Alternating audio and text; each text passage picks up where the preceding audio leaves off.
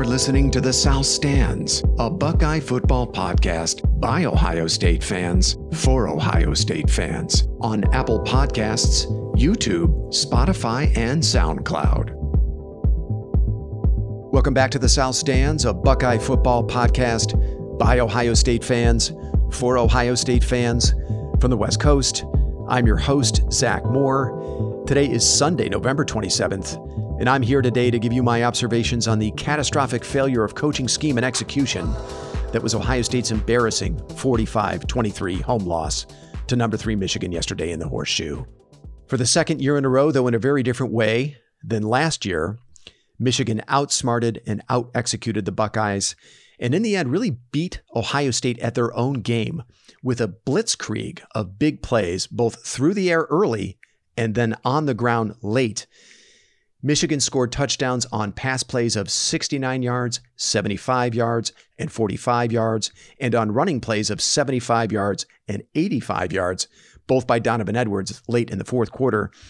It was a shocking meltdown by Jim Knowles' defense, especially in the secondary, which was burned repeatedly by a beleaguered Michigan passing attack, which came into this game 99th nationally in passing offense.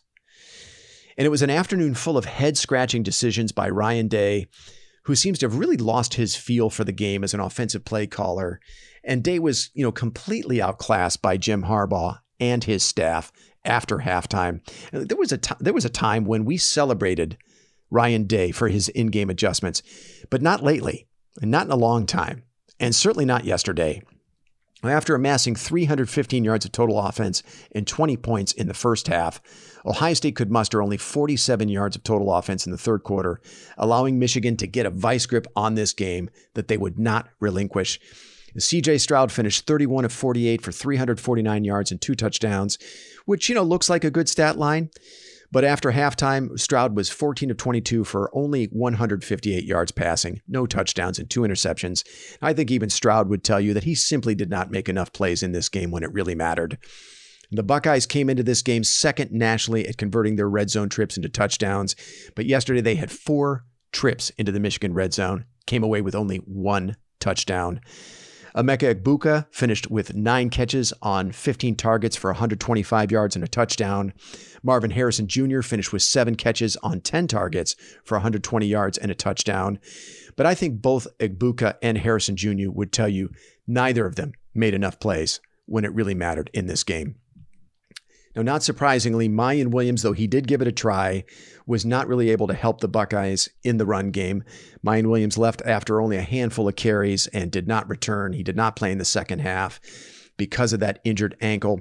So Chip Trayanum led the Buckeyes with 83 yards rushing on 14 carries, which is a, was a, a bit of a surprise to most Buckeye fans because we were expecting Dallan Hayden after his big game against Maryland last week to be a factor in this game.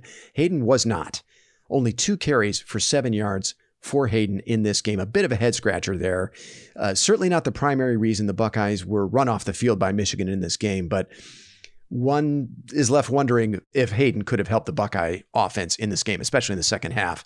Now, for the second week in a row, Ohio State hurt their own cause with more than 90 yards in penalties, which included a third quarter holding penalty by Donovan Jackson that wiped out a 23 yard reception by Chip Trayanum and a 15 yard unsportsmanlike penalty by Gee Scott Jr. Now, both of those fouls occurred on the same play with the Buckeyes trailing 24 to 20. The penalty on Gee Scott Jr. was, you want to talk about a head scratcher, one of the worst penalties I think I've ever seen as an Ohio State fan. The combination of those two penalties instead of a first and 10 at the Michigan 25, left Ohio State with a first and 35 at their own 27. Now, also with the score still 24 20 Michigan early in the fourth quarter, Ohio State safety Ronnie Hickman was flagged for a devastating pass interference call in the end zone on third and 10 that gave Michigan a fresh set of downs at the Ohio State two yard line. Michigan would eventually punch the ball in to take a commanding 31 20 lead. And full disclosure, it was at that point that I shut the television off and went for a walk around the Presidio. I just could not watch another second of that game.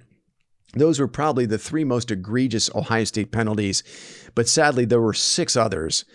And if you include the performance against Maryland last week, a combined 20 penalties for 188 yards in Ohio State uh, in Ohio State's last two games. That is not winning football. That's sloppy, undisciplined football. That is not what you expect out of Ohio State at this point in the season. You expect the Buckeyes to be playing their best football in late November. That is clearly not the case. So let me dive right into my other observations. I want to start with Jim Knowles. Now, I was a little surprised that so little of the post-game reaction from the Ohio State beat writers was focused on the catastrophic failure of Jim Knowles' defense. To me, that is the story of this game. That is 80 to 85% of the reason Ohio State lost this game in the fashion that they did. Now, Jim Knowles was probably the most celebrated assistant coach hire of the offseason in college football. He was the most sought after defensive coordinator this offseason. And if I'm not mistaken, he is the highest paid coordinator in Ohio State history, making just under $2 million a year. Ryan Day has entrusted Knowles as the quote head coach of his defense. And through 11 games, Knowles had delivered. I mean, the Buckeyes were vastly improved in every defensive statistic that really matters. They were in the top 10 in most categories, including total defense and defensive yards per play. And to watch Knowles' defense give up four different scoring plays of 69 yards or more, two through the air and two on the ground, to a Michigan offense that was down its top playmaker in Blake Corum with a beleaguered passing attack that came into this game 99th in the country was it was just utterly shocking. I mean, I'm still in stunned disbelief of what I watched from Jim Knowles' defense yesterday. The Ohio State secondary, I mean, they made Cornelius Johnson look like fucking Braylon Edwards. I mean, Johnson came into this game yesterday averaging 30 yards a game. And he had one touchdown catch over his last five games before his 69 yard and 75 yard touchdown catches yesterday against the Buckeyes. Now, Johnson's first touchdown catch was pretty much a carbon copy of Parker Washington's catch and run for a touchdown against Ohio State in Happy Valley back on October 29th. I mean, what should have been an eight or nine yard gain turned into a 69 yard touchdown after Cam Brown whiffed on the tackle and there was no safety help. Johnson ran up the sidelines untouched for the touchdown. Now that tied the game at 10, and it really jump started a Michigan offense, which up to that point had not done much of anything. And Knowles really put his defense in a terrible position on the play, leaving his beleaguered cornerbacks in one on one coverage with no safety help on third and long. I mean, the, the Michigan offense at that point was really searching for answers. I mean, they had three points on the board, they had consecutive three and outs on their previous two possessions. Ohio State was in great position to force another three and out. Knowles inexplicably sends both Ronnie Hickman and Lathan Ransom on a blitz. I mean, it was a completely unnecessary risk that not only resulted in easy points for Michigan, but it jump started a passing game that has been dormant for weeks. Now, in Michigan's very next possession, Johnson torched seldom used reserve defensive back Cam Martinez, who had no business being in the game at that stage, for a 75 yard touchdown. It was almost laughable how badly Martinez was beaten on the play. His technique was a mess. And, and, you know, I mean, what would you expect in a moment like that from a kid who barely plays and who played quarterback in high school, right? Now, Michigan had a third long touchdown catch of 49 yards by reserve freshman tight end Colston Loveland, who beat Thorpe semifinalist Lathan Ransom on the play. I mean, it was Loveland's only touchdown catch of the season. And uh, Jim Knowles, these are the guys that are beating your defense for big plays in the biggest game of the year Colston Loveland and Cornelius Johnson. Now, in the run game, Michigan had 80 yards on 22 carries going into the fourth quarter. They did get their run game going in the third quarter. But still, 80 yards and 22 carries, not not too shabby going into the fourth quarter of this game. We know how, how good the Michigan rushing attack is, even without Blake Corum. But then in the fourth quarter, Knowles' run defense completely collapses. Donovan Edwards broke off runs of 75 yards and 85 yards. Both went for touchdowns to ice the game. Now, the game was still within reach for Ohio State before Edwards' first touchdown run. The Buckeyes were only down eight after kicking a field goal to cut the Michigan lead to 31 23. But the defense was misaligned on Michigan's first play from scrimmage after the kickoff. It was a, a bad run fit, as they call it, at the absolute worst moment. Edwards would squirt through a hole on the right side. Lathan Ransom, who had to come from the other side of the field, was late getting to Edwards, who shot up the sideline for a 75 yard score, and that was basically your ball game. I'm not a smart enough football guy to tell you what Knowles should be doing differently. But I mean, he's going to be doing some soul searching after this game for sure. I mean, it was, again, utterly shocking to see his defense fail so miserably, both in scheme and execution, in pretty much every high leverage moment after the first quarter of this game. Now, in our preview pod, I said probably one of the dumbest things that I've said on this podcast. I said of the Michigan passing game that season long glaring weaknesses tend to get exposed in games of these stakes. I mean, you never see them magically elevated to a place they've never been before. More often than not, they end up costing you a game like this. Well, ironically, Ohio State's glaring weakness, which is the play of their cornerbacks, was exploited repeatedly by Michigan, resulting in something we seldom see in a game of this magnitude, which is a beleaguered, struggling passing attack, elevating its play in a way we hadn't seen all season. So there you go. You know, I, uh, didn't didn't pay quite enough attention to Ohio State's weakness at cornerback, and uh, you know, kudos to Michigan for for exploiting it in the way that they did.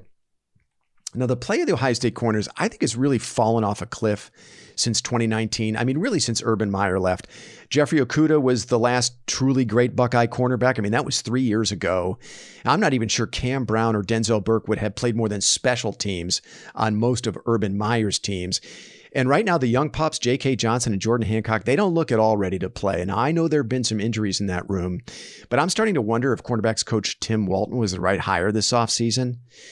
We'll see what Ryan Day decides to do there, but there is some work to be done with that position group. I don't know if it's just young guys staying healthy and developing, or if Ohio State needs to look to the transfer portal this offseason to bring in some help at that position. But that was the the one position in this game that really, really stood out as a glaring weakness. I think, you know, looking forward to next season and beyond, I think they're they're going to be fine at linebacker. They're going to be fine along the defensive line, but they really need to elevate the play at cornerback. It has really fallen off these last three seasons. So, what do we make of Ryan Day after this performance? We've seen him turtle up in some big games before. I mean, the 2019 playoff semifinal against Clemson comes to mind. The 2020 Big Ten title game against Northwestern is another one that comes to mind. Now, Day was able to win that matchup with Northwestern, thankfully, but we've seen questionable play calling and decision making which Day often gets away with because of his immense talent edge in most of the games that you know he plays. But in talent equated games, it's been costly, and it was again yesterday. For example, on a critical fourth and two from the Michigan 34, with Ohio State leading 10 to three, Day called a very low percentage pass play to Cade Stover. I mean, Cade Stover. Stover's had a good season. Don't get me wrong, but that's a high leverage moment in a in a game with the highest of stakes and Stover looked like he was CJ Stroud's only option on the play. He was covered. Stroud's pass was slightly off. The ball fell incomplete. And at that point, I'm scratching my head. I mean, Chip Trayanum was averaging eight yards a carry at that stage in the game. Day had Marvin Harrison Jr. and Emeka Egbuka at his disposal. And the play design was for Stover? In the third quarter, Ohio State trailing 24 20 on consecutive possessions. Day elected to punt on fourth and three from his own 49 and fourth and five from the Michigan 43. Now, that second decision loomed pretty large because Michigan took the ball and went on a 15 play, 81 yard scoring drive that ate up nearly eight minutes.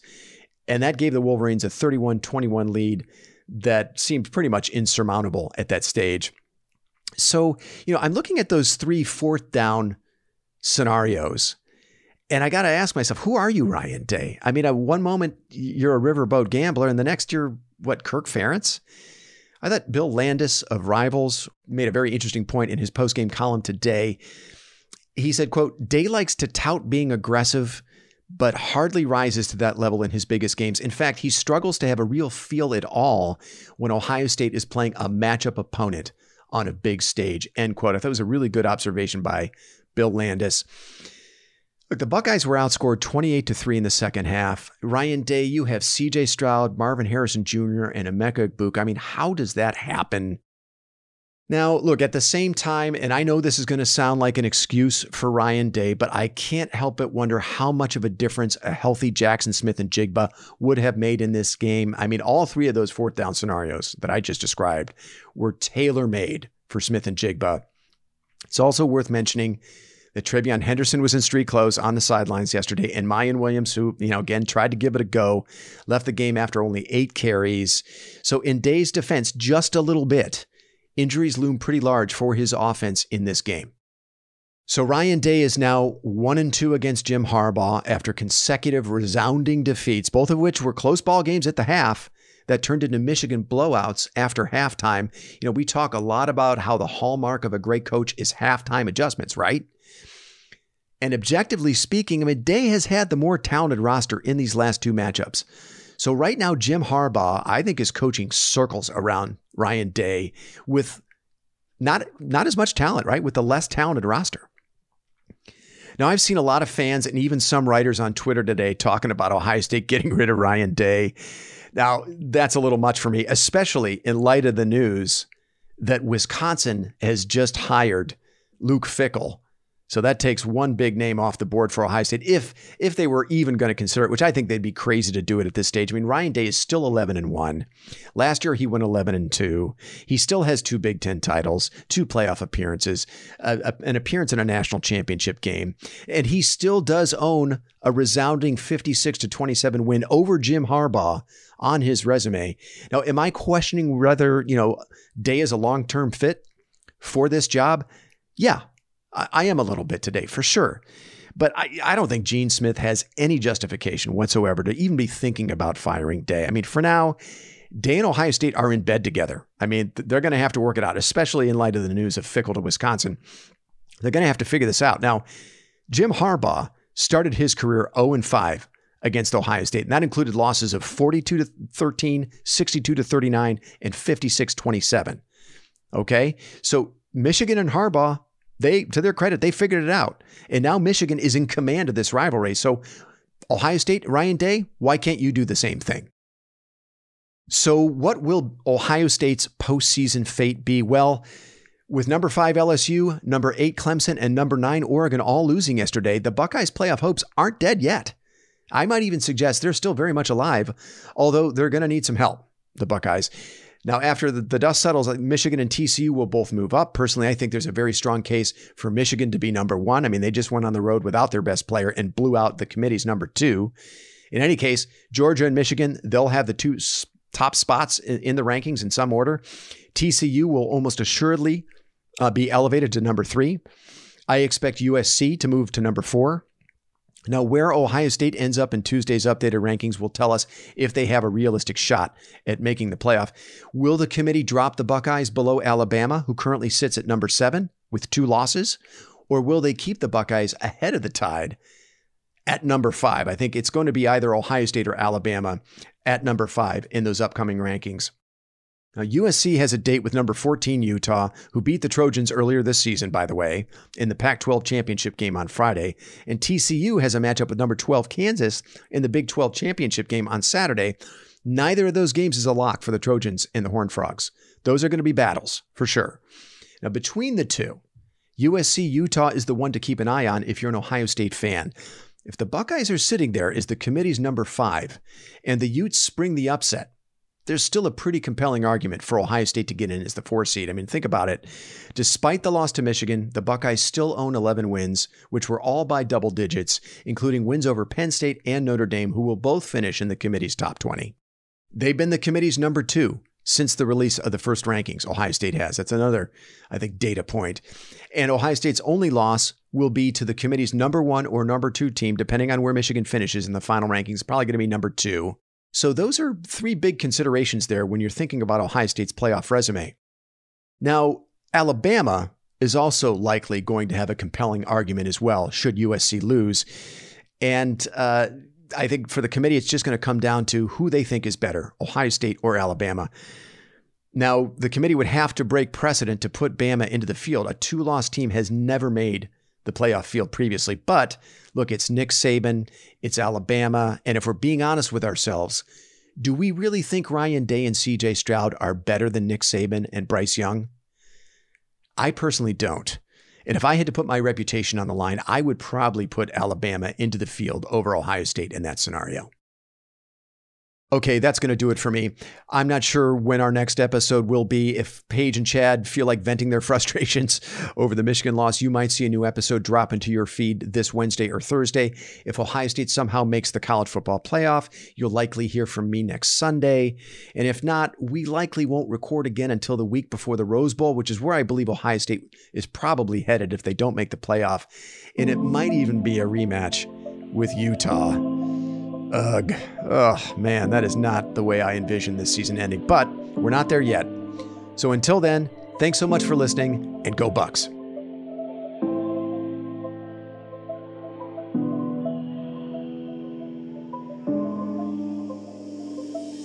You've been listening to the South Stands, a Buckeye football podcast. You can follow us on Twitter, Instagram, and Facebook, and visit our website at southstandsosu.com.